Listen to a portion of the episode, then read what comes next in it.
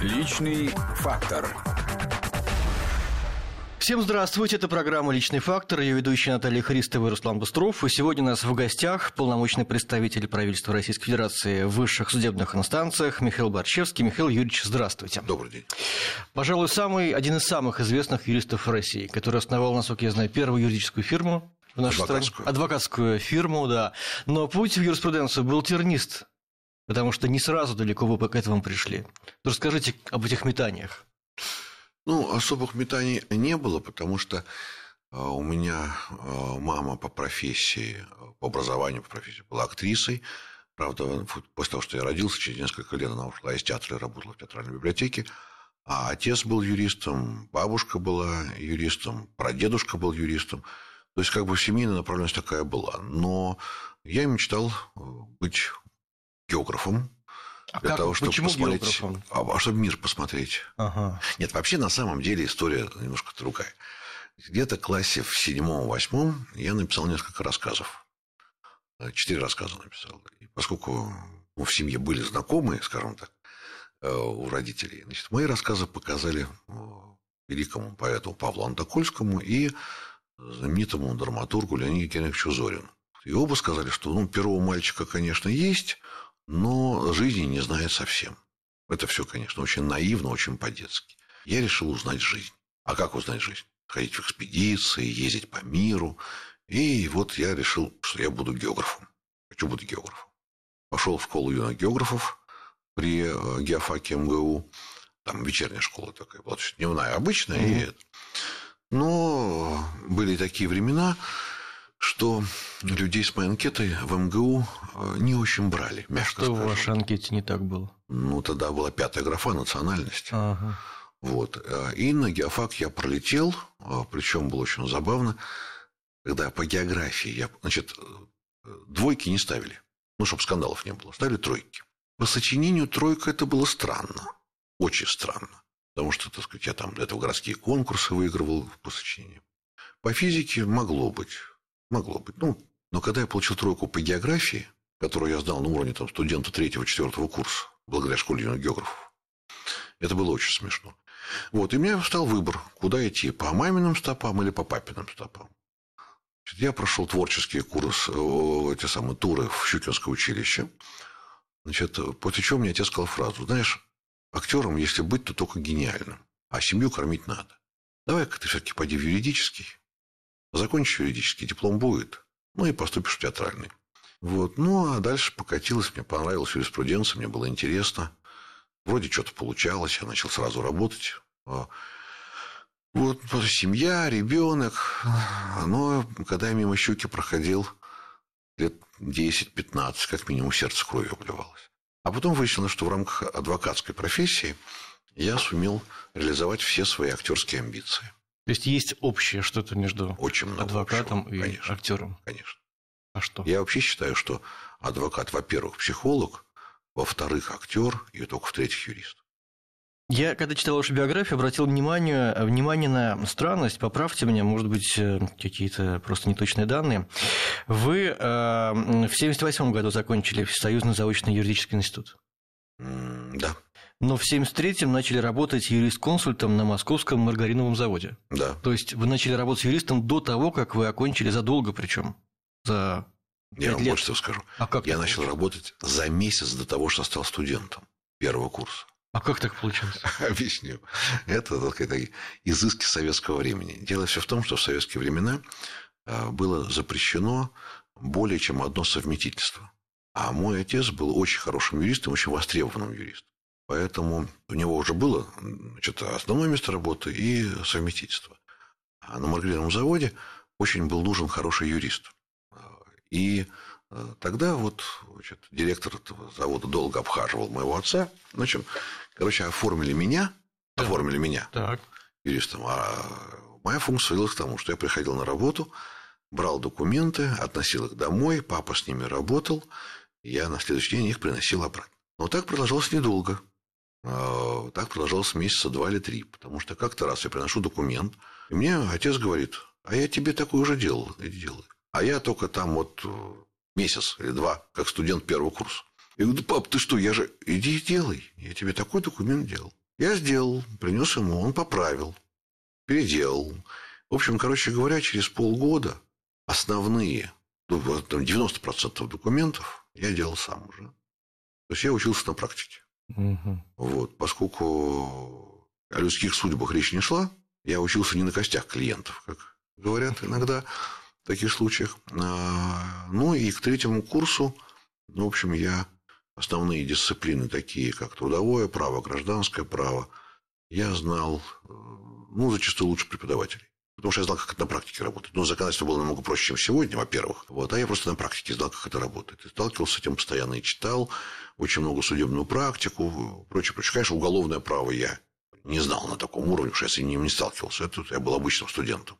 Вот, поэтому э, вот такая биографическая... Выгодно сказать... было работать на маргариновом заводе в плане обеспечения продуктами питания. А, понимаете, в чем дело? На производство сливочного маргарина шло сливочное масло. Поэтому это было выгодно. Понятно. А свое первое дело, помните, вот уже после того, как вы окончили юридический институт? Как адвоката? Да, да помню, конечно. А расскажите о нем. Ну, более интересно второе дело, на самом деле. Первое дело мне дали э, так называемую 49-ю, сейчас 51-ю УПК, бесплатная защита, защита по назначению. Угу. И, естественно, поскольку я... Там шла группа значит, воров, э, возглавлял эту группу особо опасный рецидивист – Значит, и вот, естественно, что у остальных были по соглашению адвокаты, а ему дали меня, потому что ну, он понимал, что его ждет, что-то за адвоката платить, когда, в общем, все было понятно. И вот я его защищал, этого особо опасного рецидивиста. Значит, там была, по-моему, две квартирная кража, одна квартирная угу. кража. Вот обстоятельства все не помню, только помню, как он э, во время суда значит, открывает ладонь, и судьям говорит, вот смотрите, это вот зубы, которые мне выбили. И у него полная ладонь зубов. У меня волосы дыбом просто. Вот. Потом мне сказали, что это довольно старый трюк. Вовсе не его зубы.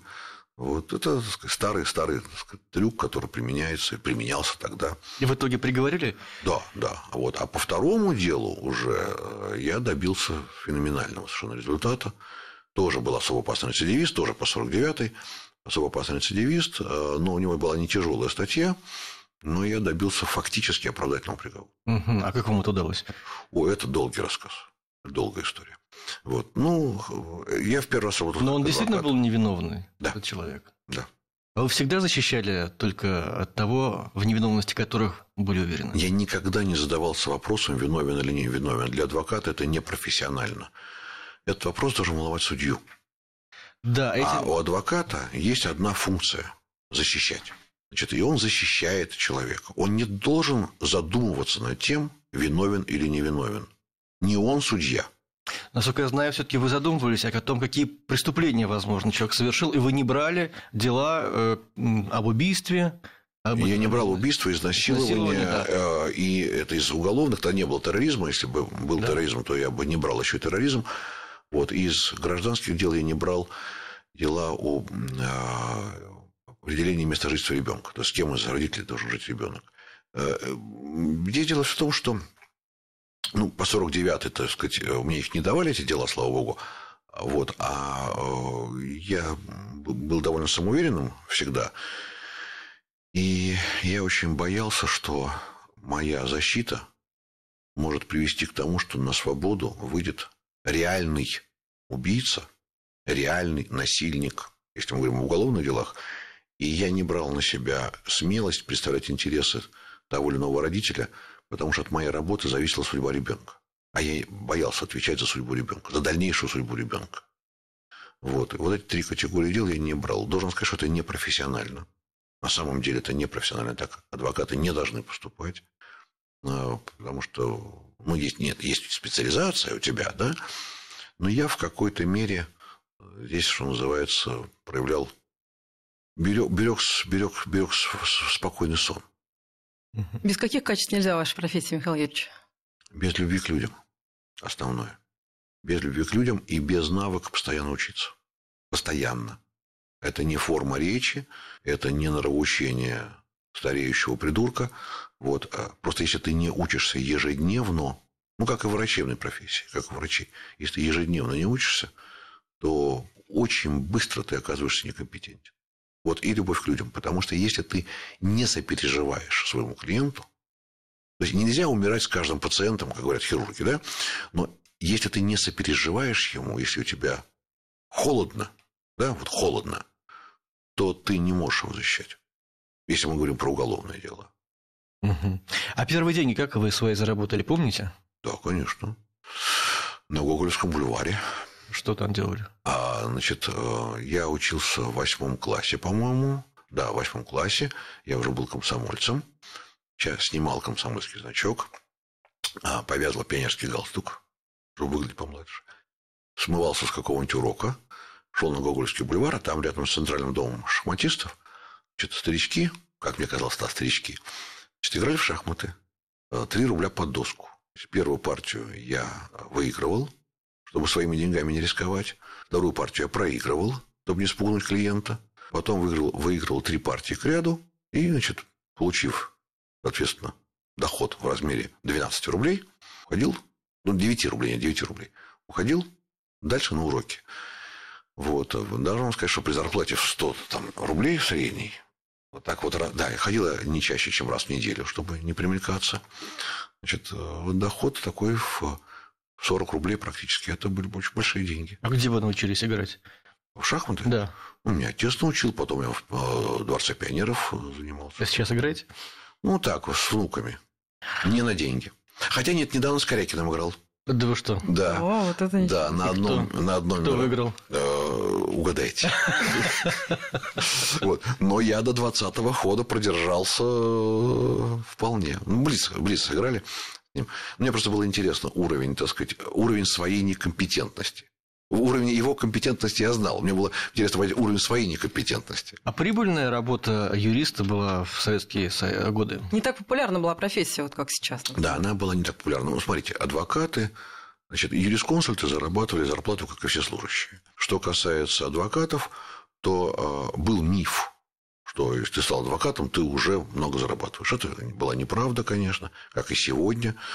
Значит, если ты был востребованный адвокат, то есть хороший адвокат, а потом востребованный адвокат, то заработки были очень приличные. Очень приличные. Ну, сколько? Но у нас был официальный потолок, официально то, что разрешалось зарабатывать, 330 рублей. Угу. Ну, при 130 или там 120. Два раза больше, да?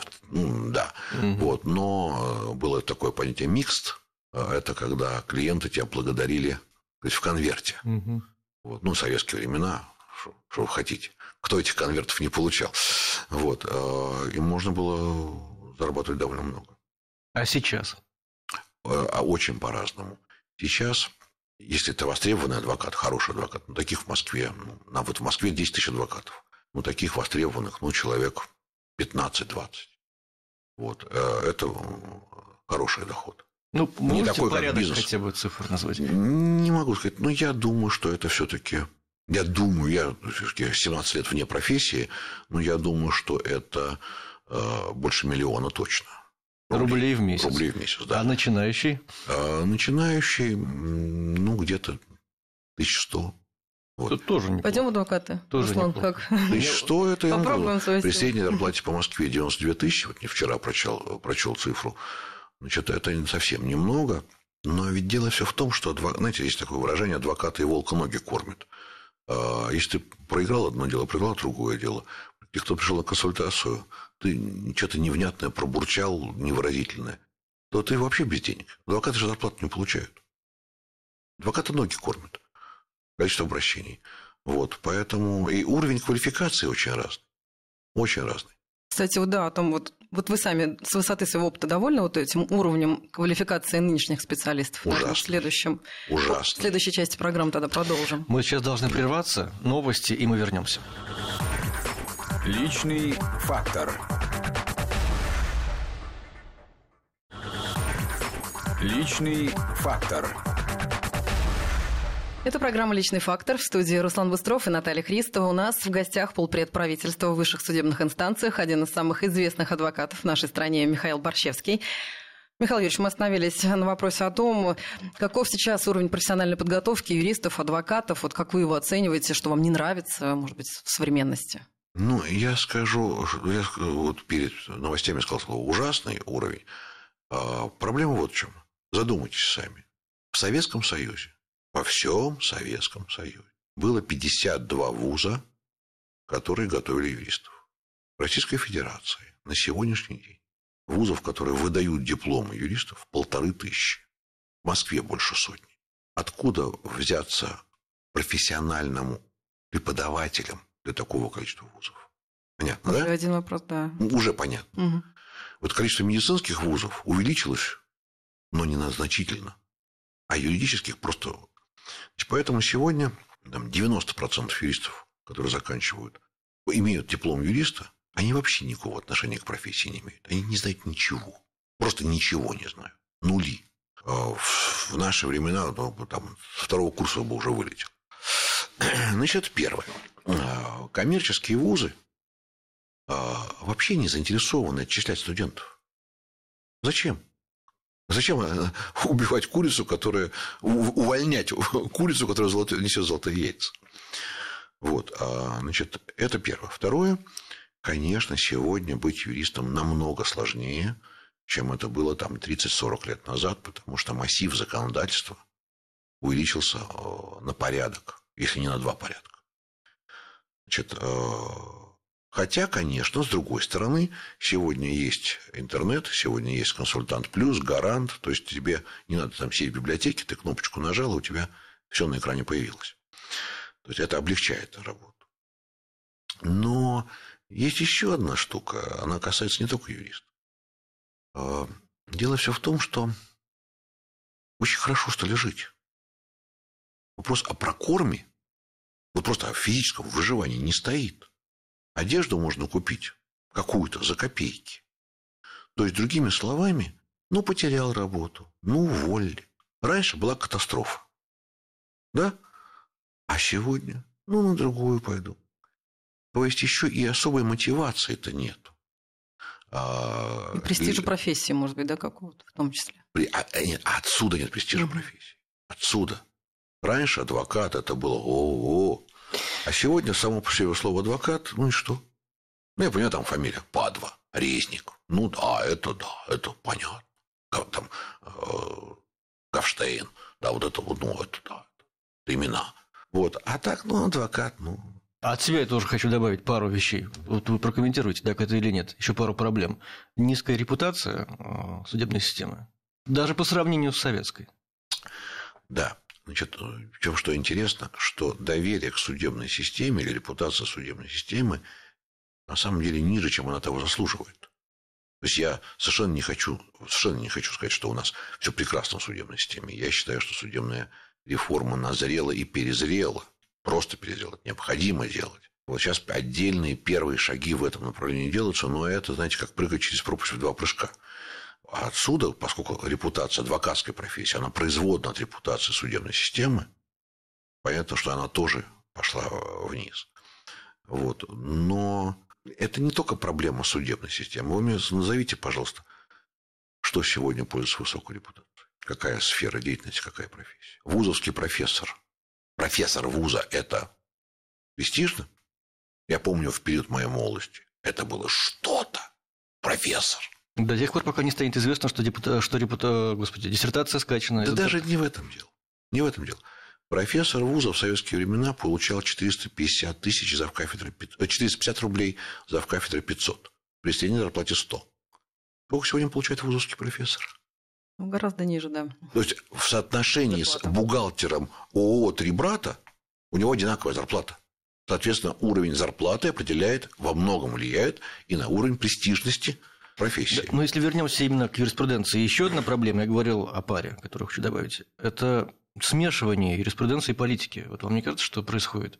Когда адвокат уже не как адвокат выступает, а как политический деятель. Это непрофессионально. Это просто Но непрофессионально. это часто происходит. Это происходит часто, это просто непрофессионально. А как вам удается? Вы же... Я вам скажу больше Да. того. Я вам скажу больше того. С моей точки зрения, в той ситуации, когда адвокат начинает делать политические заявления, он перестает быть адвокатом. Вот просто перестает. Значит, а адвокат может вести политические дела и публично выступать по поводу доказательств, необоснованности обвинения, там, давления на свидетелей. Пожалуйста. Но ты не должен при этом говорить, это результаты деятельности кровавого режима, бла-бла-бла-бла-бла. Стоп. вот в этот момент ты перестал быть адвокатом. Ты начинаешь давать не юридические оценки, а свои субъективные оценки действующей политической системы. А как вам удается Неважно, в какой стране, в России или... Вы там, же непосредственно адвокат фактически правительства. Да. Ну, знаете, я все время пошутил, что у меня раньше было много клиентов и разных. Сейчас теперь только один только один, но он очень сложный. Ну, как вам удается от политики дистанцироваться? Это разве Я не- возможно? Не, смотрите, значит, я не совсем дистанцируюсь от политики. Я не совсем дистанцируюсь. Вот. Но я всегда, когда говорю на эти темы, я, и вообще выступаю, даже вот у вас сегодня, там, или когда я бываю в эфирах на «Эхо Москвы» или у Соловьева на «Вести ФМ», я всегда говорю, э, я выступаю у вас не как полномочный представитель правительства в Конституционном и Верховном судах, а как Михаил Борщевский. Если вам как Михаил Борщевский интересен, я здесь. Если вам нужен полномочный представитель правительства, бла-бла-бла, то, извините, значит, это вот через пресс-службу, специальное интервью и так далее. Но Так. в политику вы тоже ходили. Ходил. Э, Как это произошло? Почему закончился это- этот этап жизни? Да, этот этап закончился. Десять лет назад, это было чуть больше, мне не за кого было голосовать. Ну, не, вот не за кого. Значит, и на Так одну- сказали, 10 лет назад, как будто эта проблема уже решена у вас. А? Вы сказали так 10 лет назад, как будто на данный момент проблема решена. Э, Да, она решена. Хорошо. Есть три вопроса, которые неприлично задавать. За кого вы будете голосовать, а, сколько вы зарабатываете, и верите ли вы в Бога. Два из них уже Про зарабатывание мы косвенно уже выяснили. Осталось два. Про, прошлое, про, ведем. про прошлое, и, во-первых, и во-вторых, про профессию, а не про меня. Значит, а, там была очень довольно забавная история, э, такая поучительная. Значит, э, ну, не за кого голосовать. Ну, 2006 год, э, надвигаются выборы в Думу, ну, Мгм. совсем не. И на каком-то совещании по какому-то поводу я э, значит, подхожу к Суркову. Он был тогда значит, зам руководителя Мгм. администрации, курировал внутреннюю политику. И говорю, Слав, ну что такое? Ну, ну не за кого голосовать. Ну, вот, Скука. ну скучно, не за кого. На что он мне говорит? Ну, возьми и создай партию, и иди голос... э, будь за кого голосовать. Говорю, что, я? Да ты что, с ума сошел? Я в- себя не собираюсь занимать политикой. Слава завелся, говорит, вот все вы такие, вот все. Вот критиковать, нудить, это пожалуйста. А чтобы самим что-то сделать, возьми и сделай. На слабого сделано. Я думаю, что он был искренним. Вот. Я думаю, а честно, а чего? Ну, Вот есть огромный сегмент э, предпринимателей, интеллигенция. Ну, ну, ну, никого, в общем, не устраивало это на думских выборах предлагаемая программа. Значит, и я в это дело подписался. Значит, пошел в это дело. Э, Но потом, потом, э, говорят, разные были результаты. Официальные были одни. Мне рассказывали, что, так сказать, в некоторых регионах, по крайней мере, были другие, рассказывали. Значит, но потом возникла идея объединения демократической оппозиции. Значит, СПС, гражданская сила и э, то самое, и демократическая партия Богданова. Я сказал, что все, я вот я в эти игры не играю. Почему? Ну, потому что а, я никогда не был сторонником СПС. Я ведь говорю, что не за кого голосовать, да? Я никогда не был сторонником СПС. И идти на какие-то компромиссы я не хотел. Это первое. Второе. а, В СПС меня сильно не любили. а, Те, кто тогда были его лидерами. Вот. И я не хотел, чтобы мои личные амбиции, даже если бы такие были, помешали этому объединению. Я сказал, ребята, я ухожу без проблем. Вот, вообще, вот, просто я ухожу вообще из политики. Значит, э, ну, вот так оно и состоялось. Вот. Потом, когда Прохоров создал гражданскую платформу, а поскольку это было продолжение той же идеи, с которой я шел в гражданскую силу, а, значит, я вошел в политсовет, вот, но судьба гражданской платформы тоже оказалась скажем так, не той, какой... А вначале вы этого не понимали, когда вступали? А я наивный. Я романтик. И, кстати, как мне кажется, многое вот вы делаете в своей жизни, а почему бы не попробовать, да? И вот очень часто из, из этого что-то получается у вас. Я всегда- везение еще плюс Я всегда Или исхожу из того, что... Нет, нельзя сказать, что я везучий. Вот это сказать точно нельзя.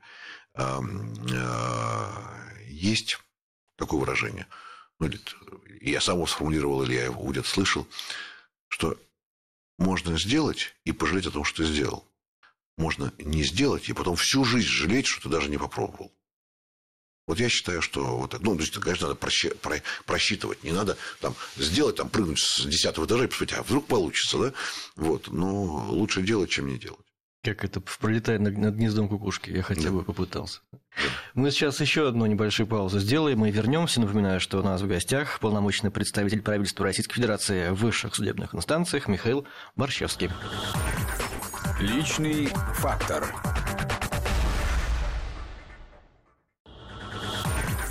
Личный фактор.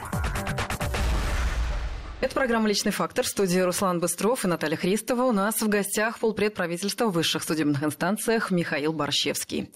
Михаил Юрьевич, не могу не затронуть одну очень важную тему. Это тема вашей семьи.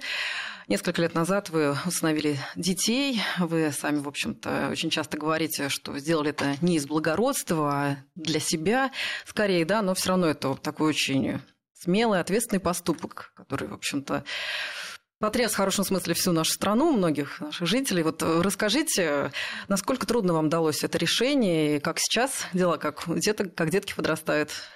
Ну, во-первых, это вот несколько лет назад, это немножко некорректно в данном случае говорить, потому что было уже 10 лет назад, а, а важно это потому, что на сегодняшний день мы с Ольгой э, начисто просто вообще забыли о том, что мы установили детей. Ольга, это ваша жена? Да, это наши, наши дети. Вот, вот, то, что они установлены, ну, вот, вот, как, знаете, вот даже как-то... Вот вы сейчас начали, угу. я сообразил, к чему вы ведете, угу. но и, и то не сразу. Наши дети, и все, тема закрыта, они, они не усыновленные, ну, они свои. тогда. Абсолютно свои. Вот, ну, как дела? 12,5 лет, переходный возраст. Вот. Убить готов. Вот так вот, значит. Да. Ну, как ну, любой, любой, у кого там дети в возрасте 12-14, меня поймут. Отстаивают свою независимость, самостоятельность, своя территория, естественно, врут, а вот, естественно, сказать, пытаются сделать по-своему. Ну, все по полной программе. Единственное, что меня успокаивает, что я уже себя в этом возрасте помню. Но поддаются еще, в общем-то, вашему воспитанию, да? Способны на них влиять вы еще? Ну, пока да. Пока да. Семья у вас, вот наверное, да. вообще сейчас еще больше стала. Внуков не прибавилось за эти годы? Сколько у вас Внуков сейчас? четверо. Четверо внуков. Трое детей. Когда они, Огромная когда, семья. Когда они собираются вместе, ну, Наташка уже даже не воспринимается на Тоже этом фоне. Ребенок. Да, да, она уже как бы взрослая. Вот когда собирается этот детский сад, э, шесть человек, вот, что ты начинаешь понимать, блин, а не зря жизнь жил. Такой клан. Вот отчасти поэтому вы выступали резко против закона о запрете установления иностранного, потому что сами имеете такой опыт. Нет. Нет? Нет. Совершенно неверная трактовка. Обсуждать вопрос о том, запрещать или не запрещать иностранное установление, я был готов всегда. Потому что здесь есть свои плюсы, свои минусы. Я был категорически против того, чтобы этот закон принимался, как заявило несколько депутатов публично, в ответ на акт Магнитского – Понимаете, да? То есть только в этом проблема? Только в этом. А так вы поддерживаете идею? А, я скажу так. На тот момент времени, вот когда он принимался, я был бы, скажем так, 80 против, 20 за. Но по факту выясняется, и вот сегодня, я могу сказать, что я на 99 за и только на 10 А что, против. какие новые обстоятельства дела вскрылись? А, обстоятельства вскрылись следующее, что в связи с этим э, законом и в связи с тем, что несколько человек вот начинается там Светлана Сорокина, Белохвостиковый, Наумов, а, Серебренников, а, ну и э, еще несколько человек публичных, стали открыто говорить о том, что они установили детей. У нас же тема как-то раньше вот втихаря все было, да? Угу. И благодаря вот этому закону об иностранном усыновлении у нас количество детских домов на сегодняшний день, по сравнению с моментом принятия закона, сократилось более чем в два раза. За счет нас... чего произошло? Вот, значит, три момента. Первый момент, что обсуждение закона самого, угу. о иностранном установлении, само обсуждение этого, вызвало в обществе интерес к этой теме. Люди, многие люди вообще впервые узнали, какое количество у нас детских домов и детей в детских домах. Просто не знали. Об этом не принято было говорить. Второй фактор.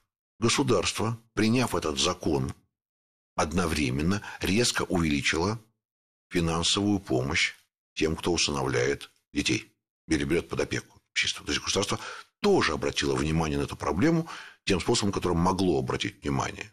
То есть дало, дало, деньги, дало деньги. Третье. Несколько публичных человек в публичном пространстве стали много говорить о том, что они усыновили. Это стало, ну не хочу слова модным, да, но это перестало быть чем-то таким, знаете, секретно постыдным, скрываемым. Вот эти факторы все совпали, и у нас, я повторяю еще раз, на сегодняшний день, по сравнению с тем, когда был это, принят закон, количество детских домов сократилось более чем в два раза. Понятно.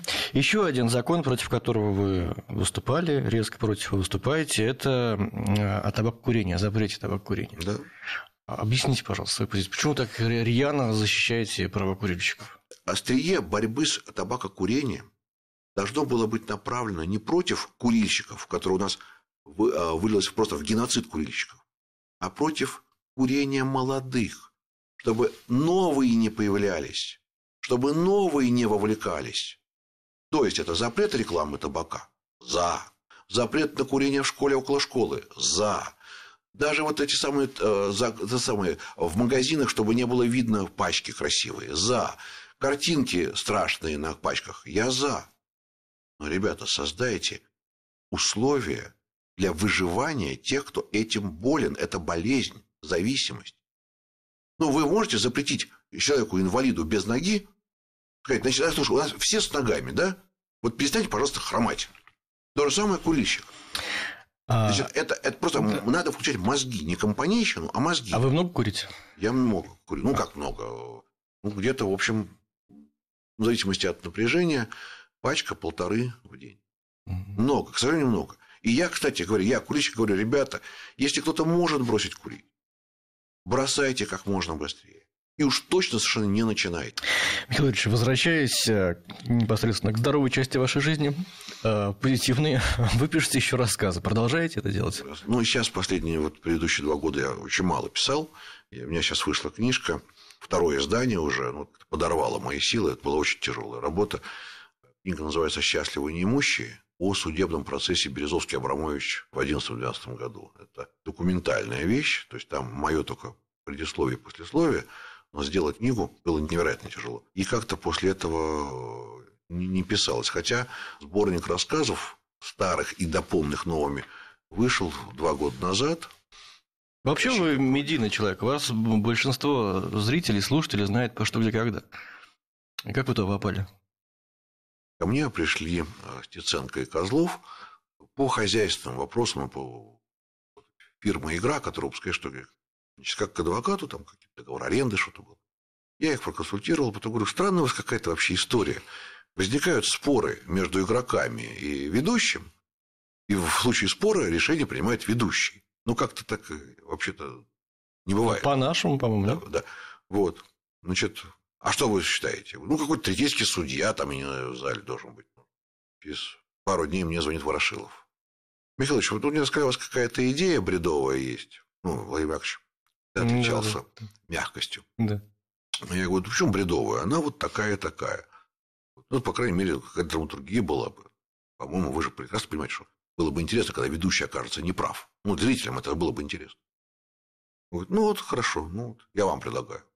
Не, я говорю, я нет, ну какой, ну, у меня времени нет, нет, вообще это не моя специфика, я в этом ничего не понимаю, и не настолько эрудирован. Ну, и как, как с Сурковым.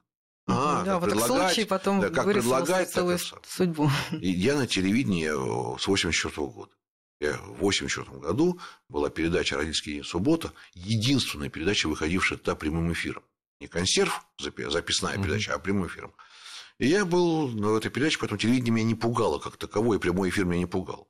Но, тем не менее, когда я пришел... Она уже выходила в прямом эфире, потому что какое-то время в записи выходила. 80... Нет, э, это всегда в прямом. А, Нет, какое-то а время когда? было, да, да. Нет, в прямом, в прямом. Да. Был период, когда в записи очень не Да, да. Ну, вот я пришел на первый эфир. Страшно было. Вот. Ну, а Ворошилов вот что? Он получил удовольствие, поставив меня в неловкое положение. В следующем эфире я получил удовольствие, поставив его в неловкое положение. Я быстро освоился. Потом мы очень, мы очень дружили с Ворошиловым. Он вообще был закрытый человек. Но поскольку мне от него было ничего не надо, и ему от меня было ничего не надо, нам ничто не мешало реально дружить, несмотря на разницу в возрасте. Хотя был, например, случай, однажды я к нему зашел в Дитерскую после передачи. Я говорю, Владимир Яковлевич, что вы... Он меня послал, ну, он хорошо владел русским устным, вот, и мы полгода не разговаривали. Вот потом, а, значит, где-то прошло какое-то время, уже я его послал. Хорошо, хорошо поговорили, мы оба ввели такой диалог на высоком уровне, трехэтажно, с перекатами, общем, как положено. И он со мной полгода не разговаривал. Но это нам не мешало в остальное время э, дружить. И, конечно, он был очень сложный, очень, очень умный человек. Просто на уровне гениальности. Он такой философ был. Вот, и мне это как-то вот стало э, интересно. Ну, вообще, конечно, забавно, знаете, то, что меня знают по что, где, когда. Да? Действительно, по что, где, когда знают. Ну, юристы меня, студенты-юристы знают меня по литературе, по моим каким-то юридическим книгам. Но вот э, что такое людская слава? То, та область, в которой я добился наименьшего успеха из тех областей, которыми я занимался, где есть люди гораздо, ну просто ну, ну, значительно более выдающиеся, чем я, да? в этой области я известен, а там те области, в которых у меня действительно есть какие-то заслуги, в этой области эта область не принесла славы. Вот что такое людская слава? Ни о чем. Михаил Ильич, о себе одним словом. Поймете, не поймете. В последнее время вспоминаются такие строки Пушкина. Мне скучно, без. Что делать, Фауст? Таков вам положен предел. Вся тварь разумная скучает. Кто от безделья, кто от дел. Кто насладиться не успел, кто насладился через меру. И всяк зевает, доживет. И всех вас гроб, зевая, ждет. Спасибо. Это Спасибо. был полномочный представитель правительства России в судах высшей инстанции Михаил Борщевский. Личный фактор.